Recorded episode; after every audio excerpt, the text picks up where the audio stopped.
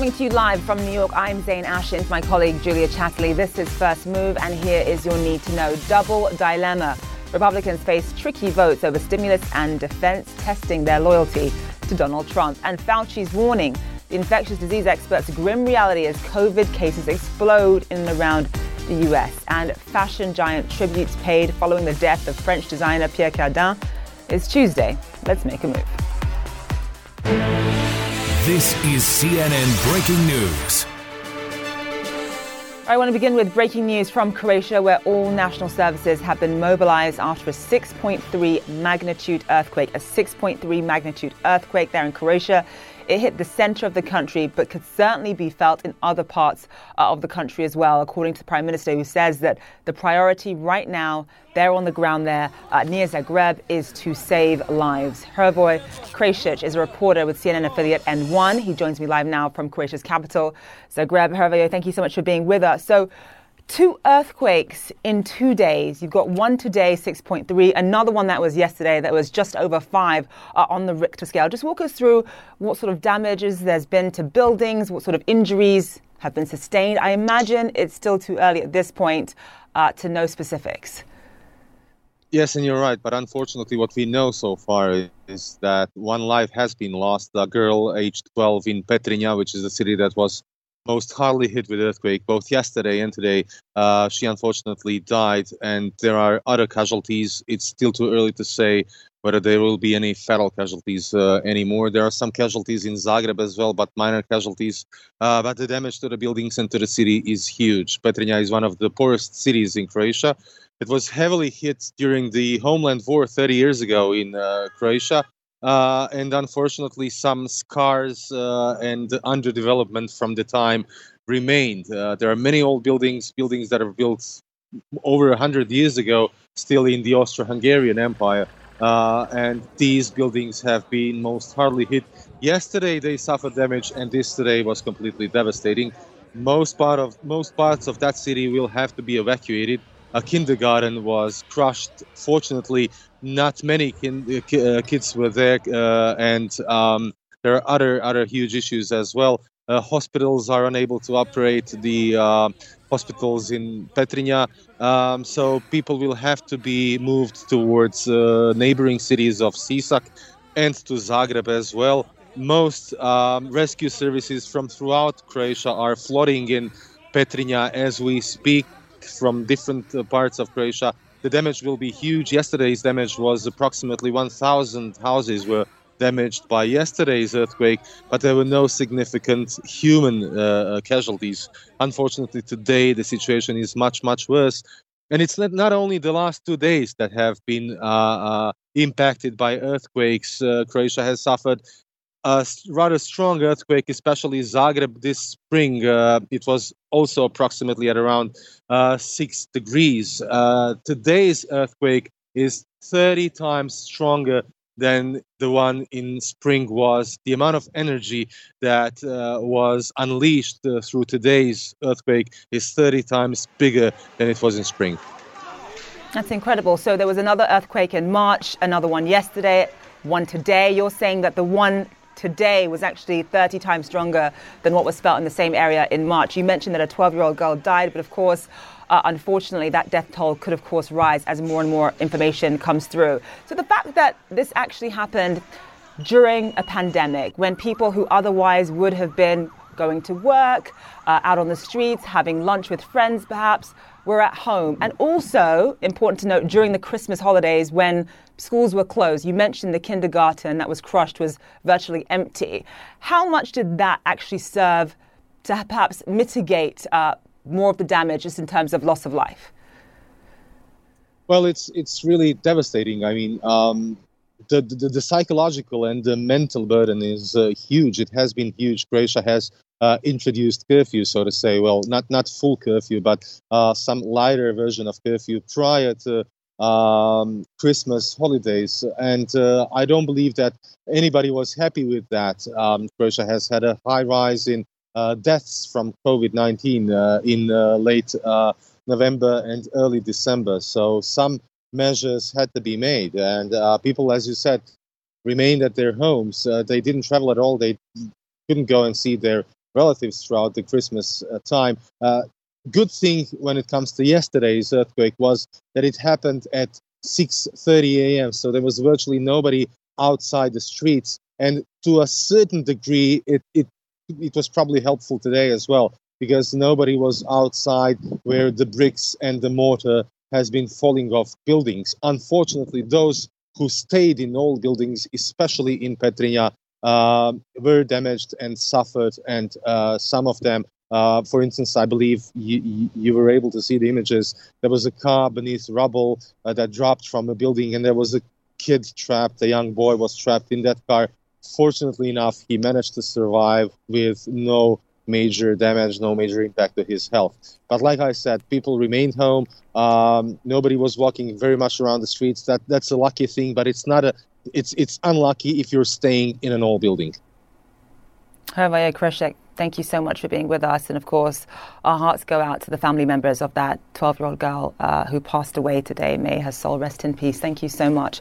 Uh, let's bring in Jennifer Gray, who joins us live now from the Weather Center. So, Jennifer, for those of us who are not necessarily seismic experts, um, how common is it to have not just three, three earthquakes in one year, but also an earthquake back to back in terms of yesterday and today, and, and, and relatively similar on the Richter scale?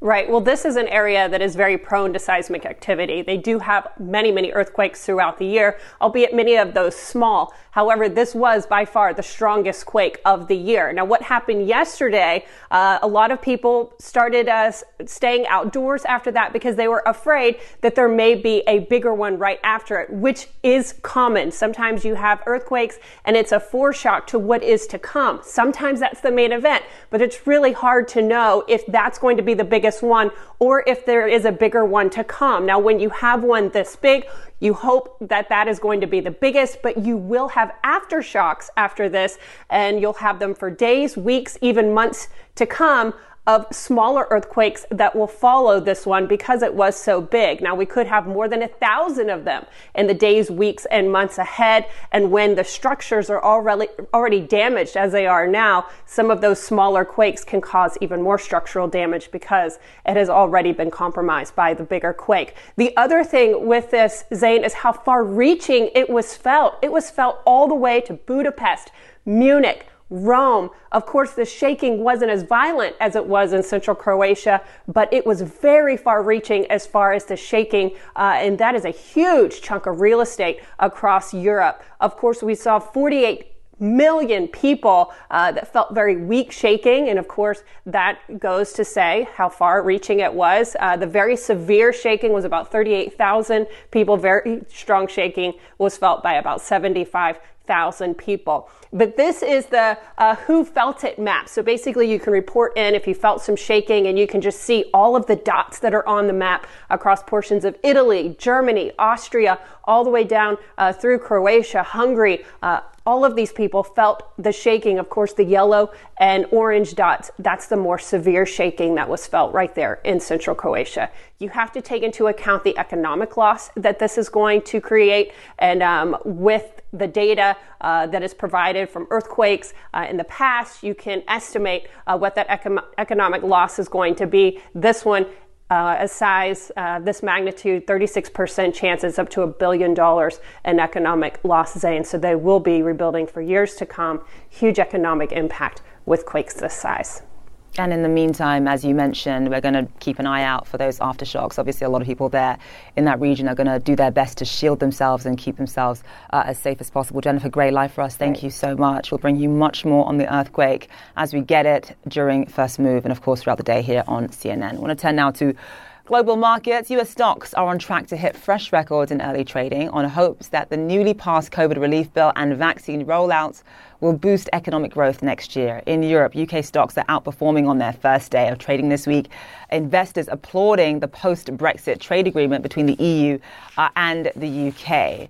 Asia closed mostly higher, with Tokyo's Nikkei average finishing at its best level in 30 years. Chinese stocks pulled back even as Beijing and the EU moved closer to a landmark investment agreement. U.S. Senate Republicans are facing a double dilemma that puts their loyalty to President Trump on the line. On Monday, the Democrat dominated House voted to increase stimulus checks for Americans from $600 to $2,000 in terms of direct payments, an idea that is backed by president, the president, but opposed by Republican senators. Secondly, there is the defense bill that, that Mr. Trump actually had vetoed. The House voted to override that veto, with many Republicans joining the Democrats both proposals now go on uh, to the Senate. Let's talk now to John Harwood, who's at the White House for us. So, um, John, Senate Republicans right now are certainly in a difficult position, especially when it comes to that $2,000 direct payment that President Trump so badly wants uh, ordinary Americans to have access to. On the one hand, Senate Democrats don't believe in, in, in sort of the growing growing debt and deficit in this country. On the other hand, they want to show that they are loyal to their constituents and they desperately want to help them through trying times. Um, what do they do in this situation? I think Republicans are going to turn away from the $2,000 checks. Uh, I don't think the president really wants them that badly. If he did, he would have fought for them in the negotiations with Congress leading up to the COVID relief bill. Uh, you know, one of the things, uh, Zain, that we've seen about President Trump is yes, he has a grip over the Republican base, but he's very rarely been able to get Republican elected officials to do things on policy that they don't really want to do. And uh, it is there is a very d- deep vein of opposition to these two thousand dollar checks within the Republican uh, conference.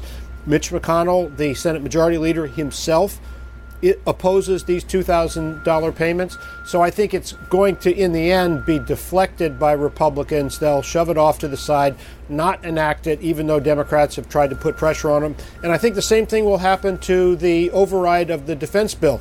We saw the veto of the president overridden in the House yesterday. I think it will be overridden in the Senate as well because that is a popular bill. Republicans want to inject the bill, and the grounds on which the president has uh, staked his opposition and his appeal to them are so out, outside the mainstream. One is a completely unrelated provision about big tech. The president complaining that big tech's out to get uh, out to get him, which is not particularly plausible. The second thing is he's uh, trying to preserve the right to keep the names of uh, U.S. military bases and statues named for Confederate generals the American public has moved away from that position. The U.S. military has moved away from that position. And so I think as a consequence, it's not going to be all that difficult for Republicans to say, here you, Mr. President, but no thanks, we're going to approve this bill certainly evidence in the last few days of the Trump administration of a growing chasm between uh, President Trump and uh, Senate Republicans. All right, John Harwood, live for us there. Thank you so much. Across the Atlantic, there are alarming warnings about the pressure Britain's National Health Service is under. There are now more COVID patients in hospital than when the first wave of the pandemic was actually at its peak back in April. The head of England's health service says it is a worrying situation. Let's face it, this has probably been the toughest year that most of us can remember. That's certainly true across the health service, where we've been responding to the worst pandemic in a century. And now, of course, again, we're back in the eye of the storm with this second wave of coronavirus sweeping Europe and indeed this country. Salma Abdelaziz is outside London St Thomas Hospital, which has one of the largest critical care units uh, in the UK. So, Salma, how tough has this month in particular been for the NHS, given the lockdown, given the strain of the new virus, and just how rapidly this new strain actually uh, spreads? Saying it's been awful. I mean, they are teetering on the edge. You essentially have the doctors and nurses and medical workers who have been fighting this pandemic since spring, essentially begging, pleading with the population to please follow the rules, please follow the restrictions. And they have a very good reason to be concerned. Just look at the figures. Uh, by many measures, worse than at any time during the pandemic. More patients in hospital with coronavirus than ever before. Uh, yesterday, Monday, the UK breaking its daily record number of cases with more than 41,300 100 cases. The London Ambulance Service saying the day after Christmas they received 8,000 emergency calls, as much as their very busiest day this year, particularly here in London, hospitals say that they are stretched. Uh, and these medical workers have also suffered themselves. So you have some of them who are in isolation. You're talking about short staffing in some of these hospitals. And much of the spike is due to a new variant of coronavirus. And that's the other very concerning part. This new variant of coronavirus that the government says is more transmissible, that it spreads more easily, that it's common in London and parts of southeast England, and it's spreading to other parts of the country. So a lot of fears here that if people don't start to just stay at home and work from home and follow these rules, that next year these hospitals could be overwhelmed. Now, uh, Restrictions are set to be reviewed tomorrow in Parliament, and we're expecting a wider rollout of restrictions. But again, this all comes down to the individuals and hearing those pleas from the doctors and nurses in these hospitals to please follow the rules, be vigilant. And Zain? All right, Salma Abdelaziz live for us there in London. Thank you so much. In the US, the pandemic is out of control here too, with hospitalizations at a record high, and some hospitals in California talking about possible rationing of patient care. Top infectious disease expert Anthony Fauci tells CNN January could topple December as the deadliest month of the pandemic in the US yet. I think we just have to assume that it's going to get worse. You know, we're between 100 and 200,000 new infections each day. You know, there was a period at the worst part of December when it was over 200,000. I hope we don't just get to that level of continually seeing over 200,000 because, as you know, it staggers. You get cases, you get hospitalizations, and then you get deaths. It's highly predictable that once you increase in those number of cases in a staggered way every couple of weeks, you get increase in the hospitalization. You mentioned the situation in California, which is very disturbing. You just hate to see that when you have healthcare providers trying as best as they can, yeah. knocking themselves out to take care of people, and they're running out of beds.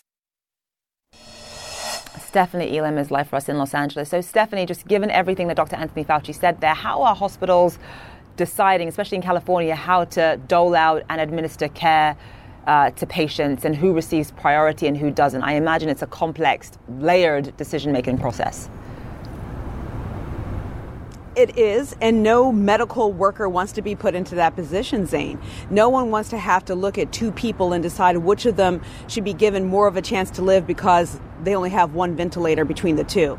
But that's the issue that we are dealing with here is that there is a finite number of resources, and that includes medical workers themselves, nurses, and so forth, that they just don't have enough of here in California. And Yesterday, Governor Gavin Newsom said that California is starting to plateau in the number of cases in most of the state, except for here in Southern California and also in the San Joaquin Valley, two of the five regions that they've broken the state up into, where you can see right now there are just no ICU beds available. And that is the huge concern here. Because of that, we are expecting to see that the stay at home order that is in effect for those two regions will be extended today because the numbers are just going in the wrong direction. Overall, Los Angeles County, which is really the epicenter of the outbreak here in the state, is the most populous county in the country, as a matter of fact. They're saying nine to 10 people a minute are testing positive for the coronavirus right now. Uh, the positivity rate has been shooting up. Yesterday, it was 19.2% for LA County.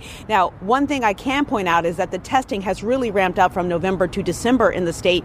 But when you look at these numbers, you can see that there's an issue. You see that uh, ambulances are not able to get to hospitals, so doctors are having to come out, nurses are having to come out to take a look at these patients in the ambulances. We know that tents have come back up. They were up during the summer surge. They're now back up so that they can treat these patients. That is what's happening here. And across the country, Zain, you've got eight different states that have posted record hospitalizations as of Monday. So again, it's not just here. It shows that people are moving around, they're traveling around, and those numbers are going to turn into cases, and those cases are always people. Zain. Frightening stuff. Stephanie Elam, life was there. Thank you so much. We'll have much more on First New, First Move, excuse me, here after the break. Don't go away.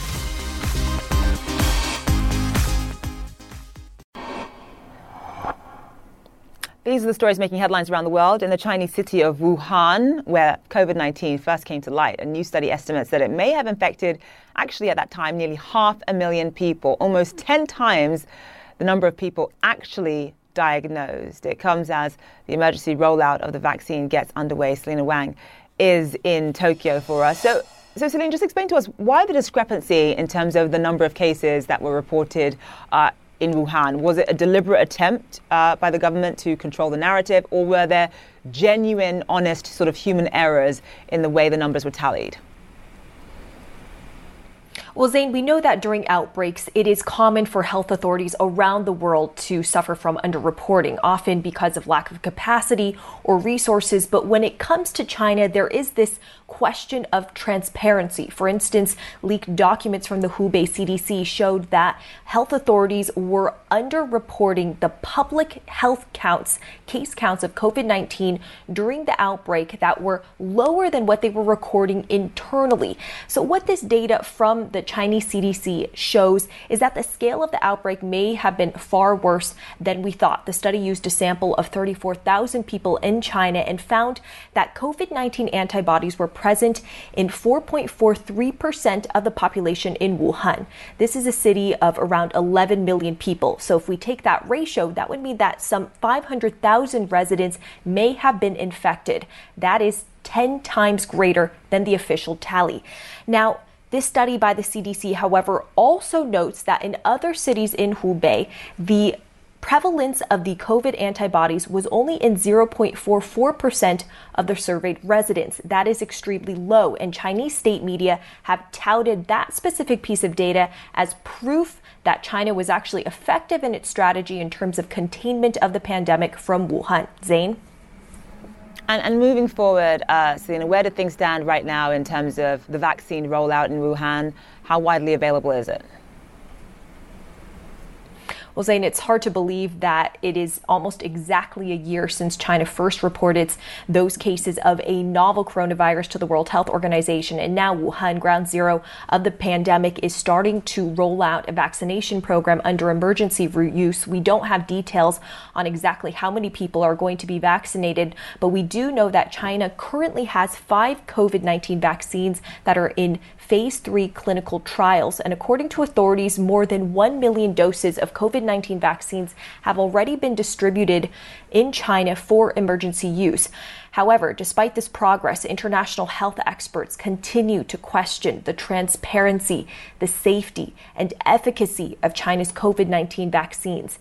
And although the pandemic in China is largely under control at this point, the country is dealing, dealing with these sporadic outbreaks. Currently, Beijing and Dalian are back under these mass testing programs. And the stakes are exceptionally high since we are getting closer to the mass travel period of this Lunar New Year holiday. And government officials say that they aim to vaccinate 50 million people ahead of the February holiday.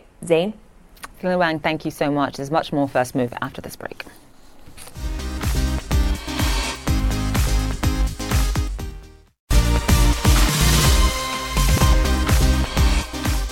The fashion world has lost one of its all time legends. Pierre Cardin, the French Italian designer who helped revolutionize the business of fashion, has died at the age of 98. Nina Dos Santos takes a look back at his groundbreaking career.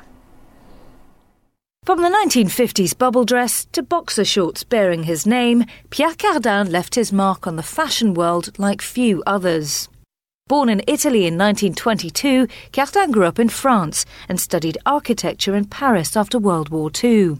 In 1946, he got his big break, a job at Christian Dior at the time of its famous new look. But the relationship didn't last long, with Cardin going it alone just four years later. In the 1960s, as man explored the outer limits of the Earth, he pioneered space age chic designer wear before embracing the mod look a decade later with sleeveless jackets for men.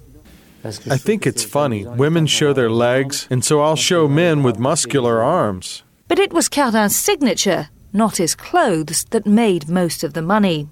Since I have the possibility of profiting from what I have, why wouldn't I? If you're a singer, you sing. Instead of selling his firm, he licensed his name, tragically neglecting to trademark it. Cardin didn't just make clothing, he moved into furniture, designing interiors for cars and private planes. I don't think fashion can be stable. There's a style that people either like or do not, but it has to change. Mine is present, past, future, which means the future is not here yet, but it will become the past. A man of many talents, Pierre Cardin cut his cloth to suit his own business empire. and in his long life on and off the runway, left a lasting impact. Right, Pierre Cardin, there, dead at the age of 98. Let's take one last look at the markets. Uh, the opening bell is about to ring on Wall Street, and the holiday rally is set to continue with all the major averages on track to hit fresh records. Hopes that the newly signed COVID relief bill will boost economic growth is lifting sentiment. Back now, though, to our top story uh, the 6.3 magnitude earthquake that has hit central Croatia. The Prime Minister says that all national state services have been mobilized. A mayor in the region has described to a CNN affiliate scenes of the panic, saying that some people are now looking for their loved ones. The EU has offered assistance to Croatia. We'll bring you much more on this breaking news story as and when we get it throughout the day right here on CNN. And that is it for the show. I'm Zain Asher. I'll be back tomorrow. Marketplace Africa is up next.